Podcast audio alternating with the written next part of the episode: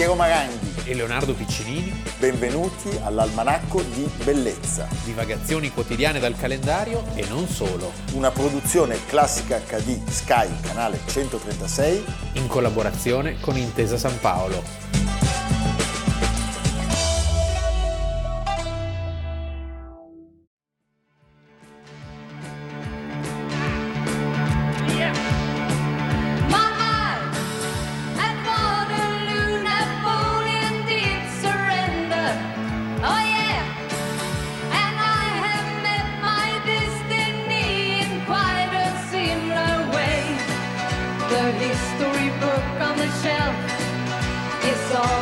beating.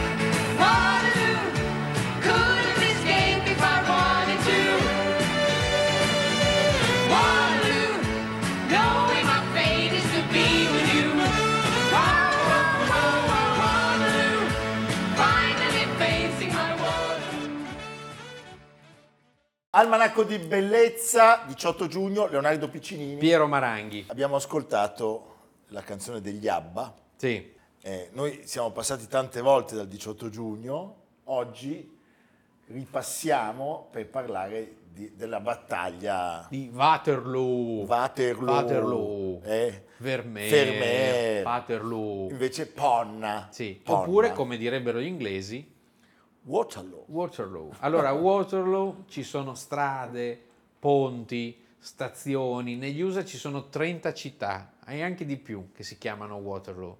Non mi piace. Questo per dire quanto per il mondo anglosassone ha contato, anche per, la per il cambio degli equilibri. Reprimere Sì, l'imperatore eh sì. e rimettere sul trono Luigi XVIII. Quindi questo dalla parte degli inglesi, dalla parte di Napoleone potremmo dire a Napoleone non tutte le ciambelle riescono col buco. No, Ecco. allora il 18 giugno 1815 le truppe anglo-prussiane del duca di Wellington e del feldmaresciallo Gerhard von Blücher, voglio il cavallo di Frankenstein Junior, sconfiggono l'esercito francese comandato da chi? Dal generalissimo, Sì. da Napoleone lui-même, Eh, una- Wellington era coetaneo di Napoleone, però era diversissimo. da proprio... Cioè era freddo, Sì, sì. distaccato, non correva rischi, al mattino guardava le previsioni del tempo prima di uscire di casa. Blücher era arcinemico della Francia, settantenne, un vecchio ussaro molto aggressivo, molto aggressivo. molto aggressivo. Napoleone è costretto ad attaccare per primo, cioè un po' il suo destino. Napoleone il suo destino ce l'ha nel continuamente dover scendere in battaglia. È una delle battaglie più sanguinose e Sì. più decisive della storia.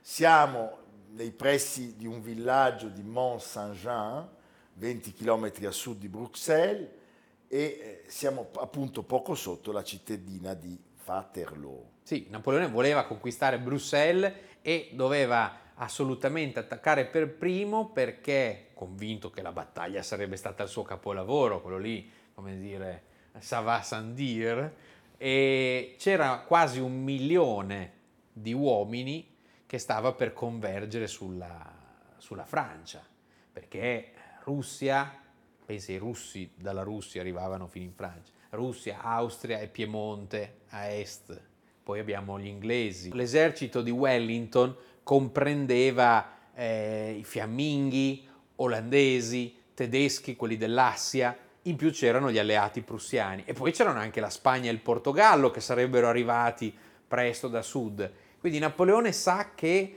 deve agire sul tempo, Sul tempo. vincendo per primo anche perché lui pensa se io vinco non è solo che vinco e poi dopo faccio una se vinco dicono tutti oddio è tornato Napoleone Ha vi- sempre lui. Eh, ha vinto un'altra volta. e quindi si scatena il terrore. Lui gio- giocava molto su questo effetto. In realtà cosa bisogna dire? Che eh, l'esercito francese probabilmente questo possiamo anche dirlo come bilancio de- dell'operazione non era preparato. Cioè la Francia aveva perduto troppi uomini nelle guerre precedenti e la coscrizione era fatta di giovani, cioè sì, resisteva la guardia imperiale, ma da sola non bastava a fronteggiare le, le- le truppe del nuovo esercito multinazionale. Lui aveva vissuto il suo periodo di esilio Sì. all'Elba, poi salpa dall'Elba, arriva A su- fine febbraio coste- sbarca al Golfe Juan. entra a Parigi, si prende molto facilmente il trono su cui avevano rimesso appunto Luigi XVIII, che, che poi scappa come nelle vignette con le, senza scarpe, senza, scarpe, le ciabatte. sì, sì. e manda messaggi rassicuranti al congresso di Vienna e a tutti gli altri stati dicendo dopo il periodo delle grandiose battaglie è venuto un tempo di quiete. E gli altri dicono, Ma figurati, erano già lì che avevano organizzato non tutto. gli crede nessuno, Sì. settima coalizione, dove ci sono praticamente dentro tutti, l'abbiamo detto, e eh, si decide di stenderlo una volta per tutte. Allora, abbiamo detto un milione di uomini, però è anche vero che gli unici pronti veramente a combattere subito sono gli inglesi e i prussiani. Quelli che già erano lì Sì, sostanzialmente. fisicamente. Lui cosa fa? Gioca d'anticipo come sempre, quindi invade il territorio dell'attuale Belgio. Non a caso quel territorio verrà creato come stato cuscinetto per evitare altri Napoleoni con la creazione appunto del Belgio. Sì, poi lui agisce anche per tempo, giustamente, perché sa, gli è stato detto evidentemente che il Parlamento inglese ha votato a favore di nuovi prestiti di guerra per una nuova coalizione, perché così come nelle guerre precedenti, Londra, gli i mercanti inglesi erano quelli che più di tutti volevano eliminare il pericoloso concorrente, la Francia. Certo.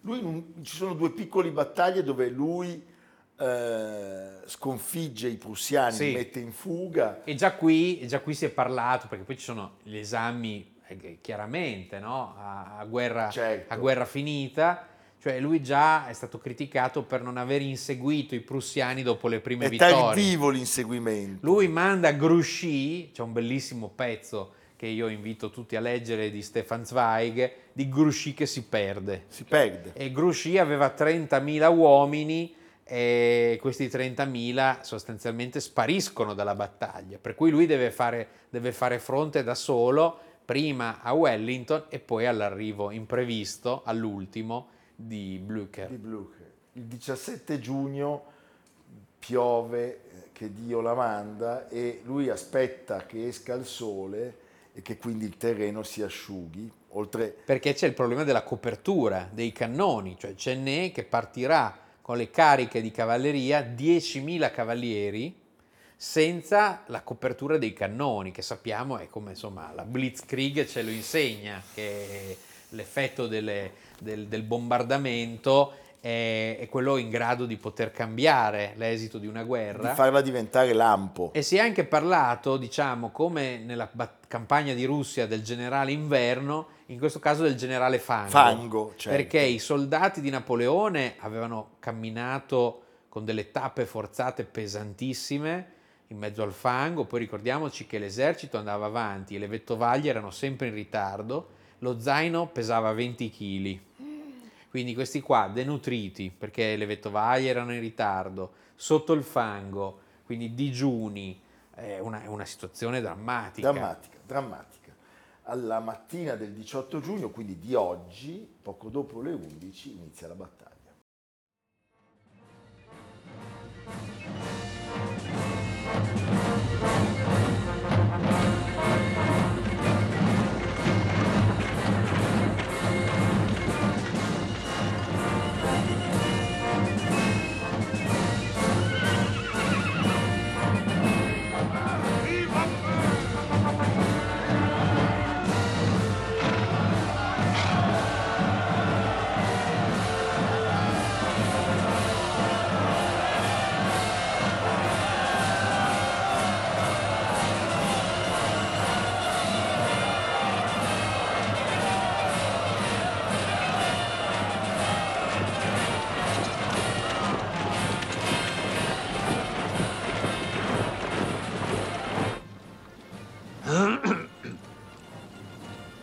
Sir?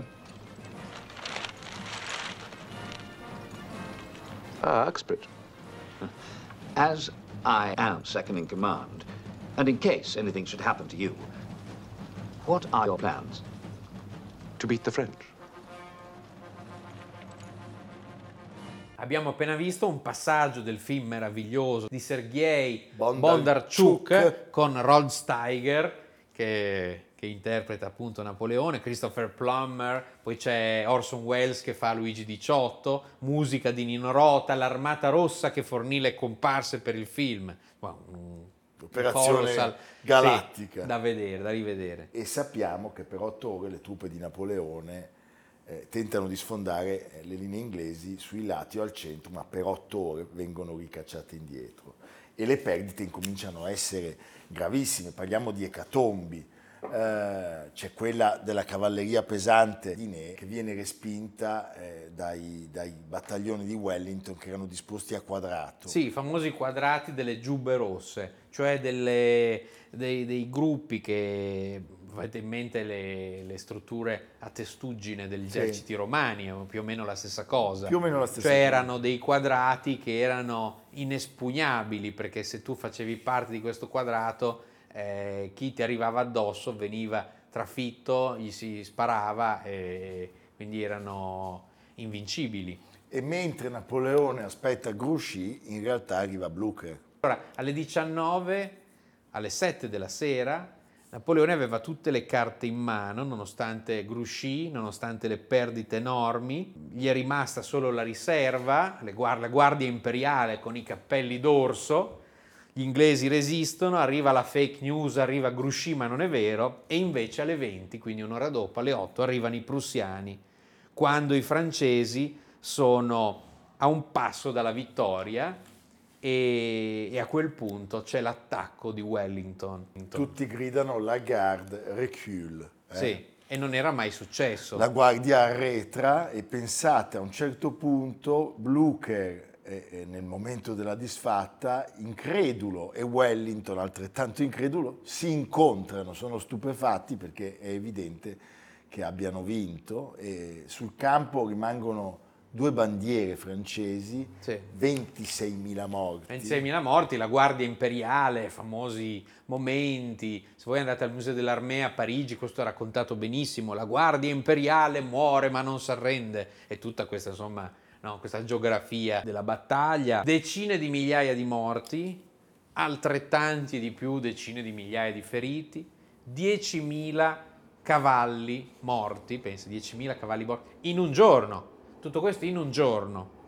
Napoleone scappa, poi abbiamo dei racconti meravigliosi, so, anche l'inizio della Certosa di Parma o dei Miserables, sciacalli sui corpi che vanno a cercare i denti, eh, i borselli, tutto quello che avevano i soldati.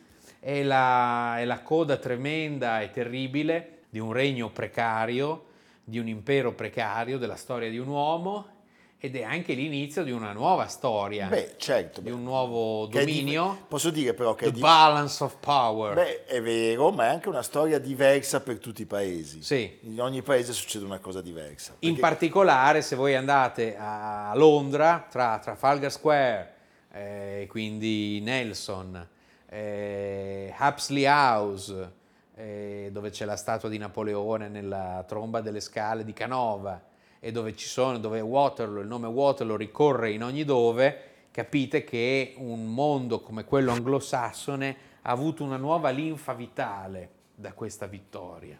E pensate poi lo svolgimento degli episodi è rapidissimo perché il 22 giugno Napoleone firma il proprio atto di abdicazione, Sì. si ritira alla Malmaison, in Francia ancora si combatte, c'è lo stato d'assedio. I prussiani- prussiani minano i ponti, dobbiamo dire che i prussiani poi si comporteranno mm, per i succe- successivi. Beh, anche i francesi però. anche i francesi, però diciamo che prima guerra mondiale e seconda guerra mondiale Ah, è certo. costante. sì. Possiamo dire che 1870, incoronazione di Guglielmo a Certo. Versailles, 1914-18 il treno 1 e poi il treno che ritorna con Hitler, quindi è una storia lunghissima che non si esaurisce. Per fortuna oggi viviamo in pace, Sì.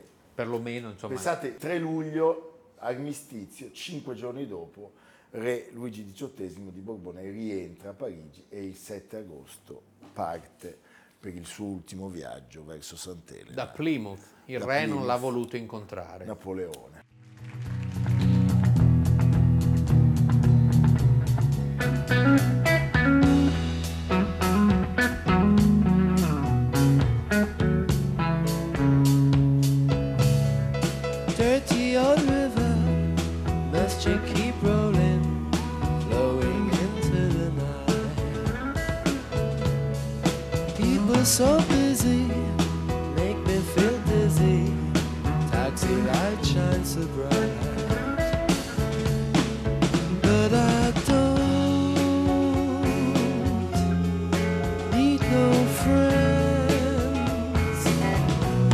as long as our days on water the sunset.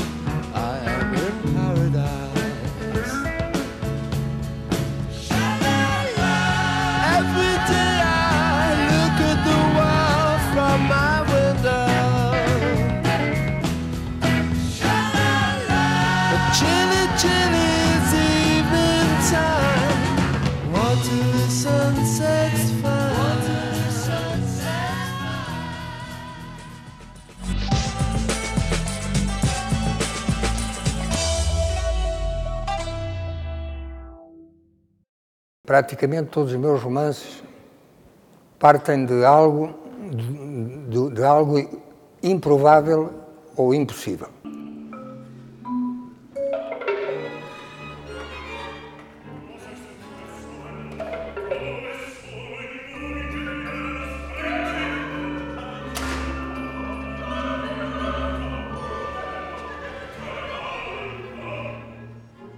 C'era un taglio, un taglio drammaturgico che Saramago voleva sostenere ed era quello del- di un giallo che si costruisce poco a poco attorno a questo famoso catalogo.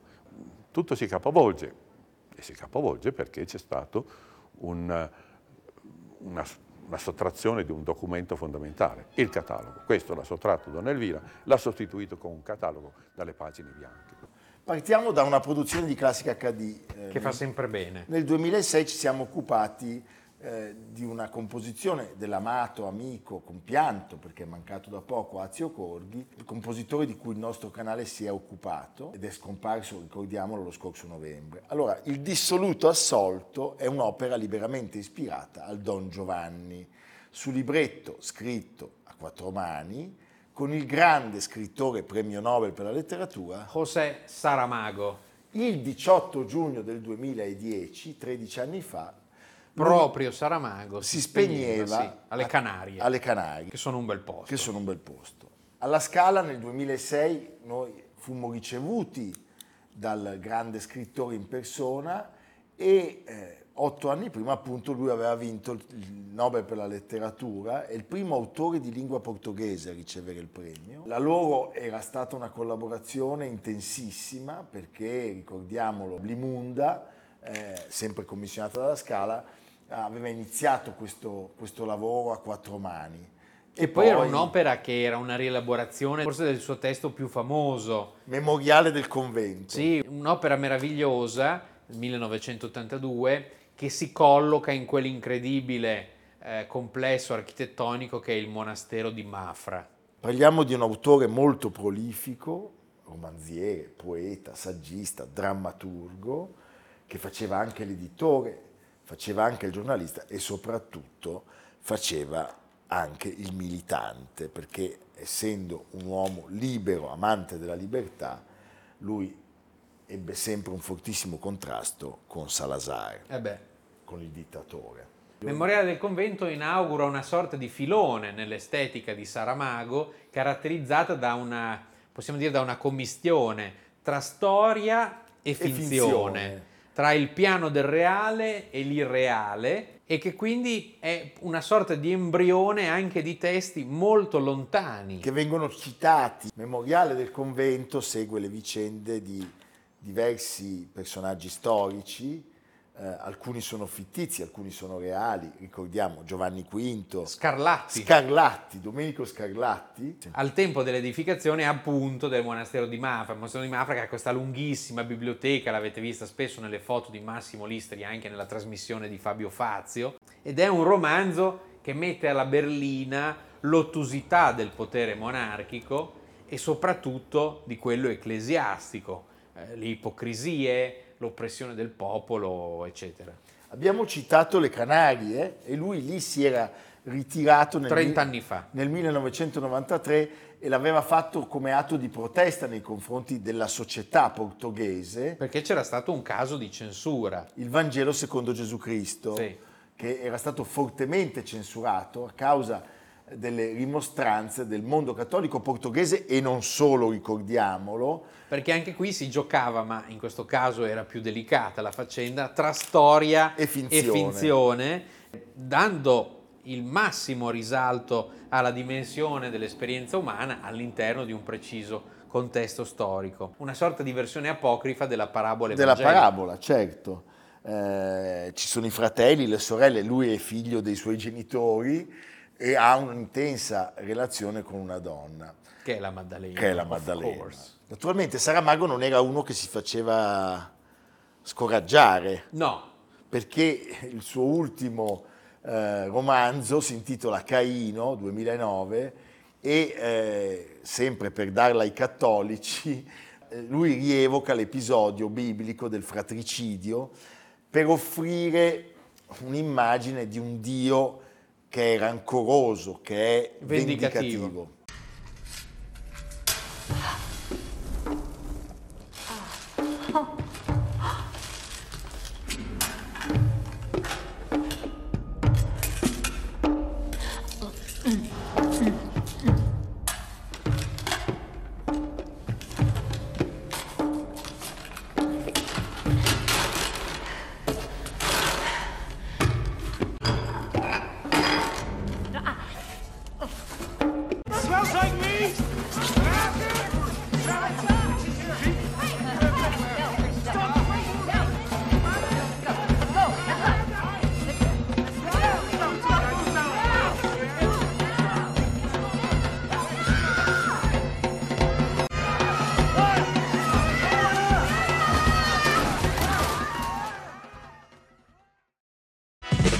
Almanacco di bellezza, a cura di Piero Maranghi e Leonardo Piccini. con Lucia Simioni, Samantha Chiodini, Silvia Corbetta, Jacopo Ghilardotti, Paolo Faroni, Stefano Puppini. Realizzato da Amerigo Daveri, Domenico Catano, Luigi Consolandi, Simone Manganello, Valentino Puppini. Una produzione classica HD, Sky Canale 136 in collaborazione con Intesa San Paolo.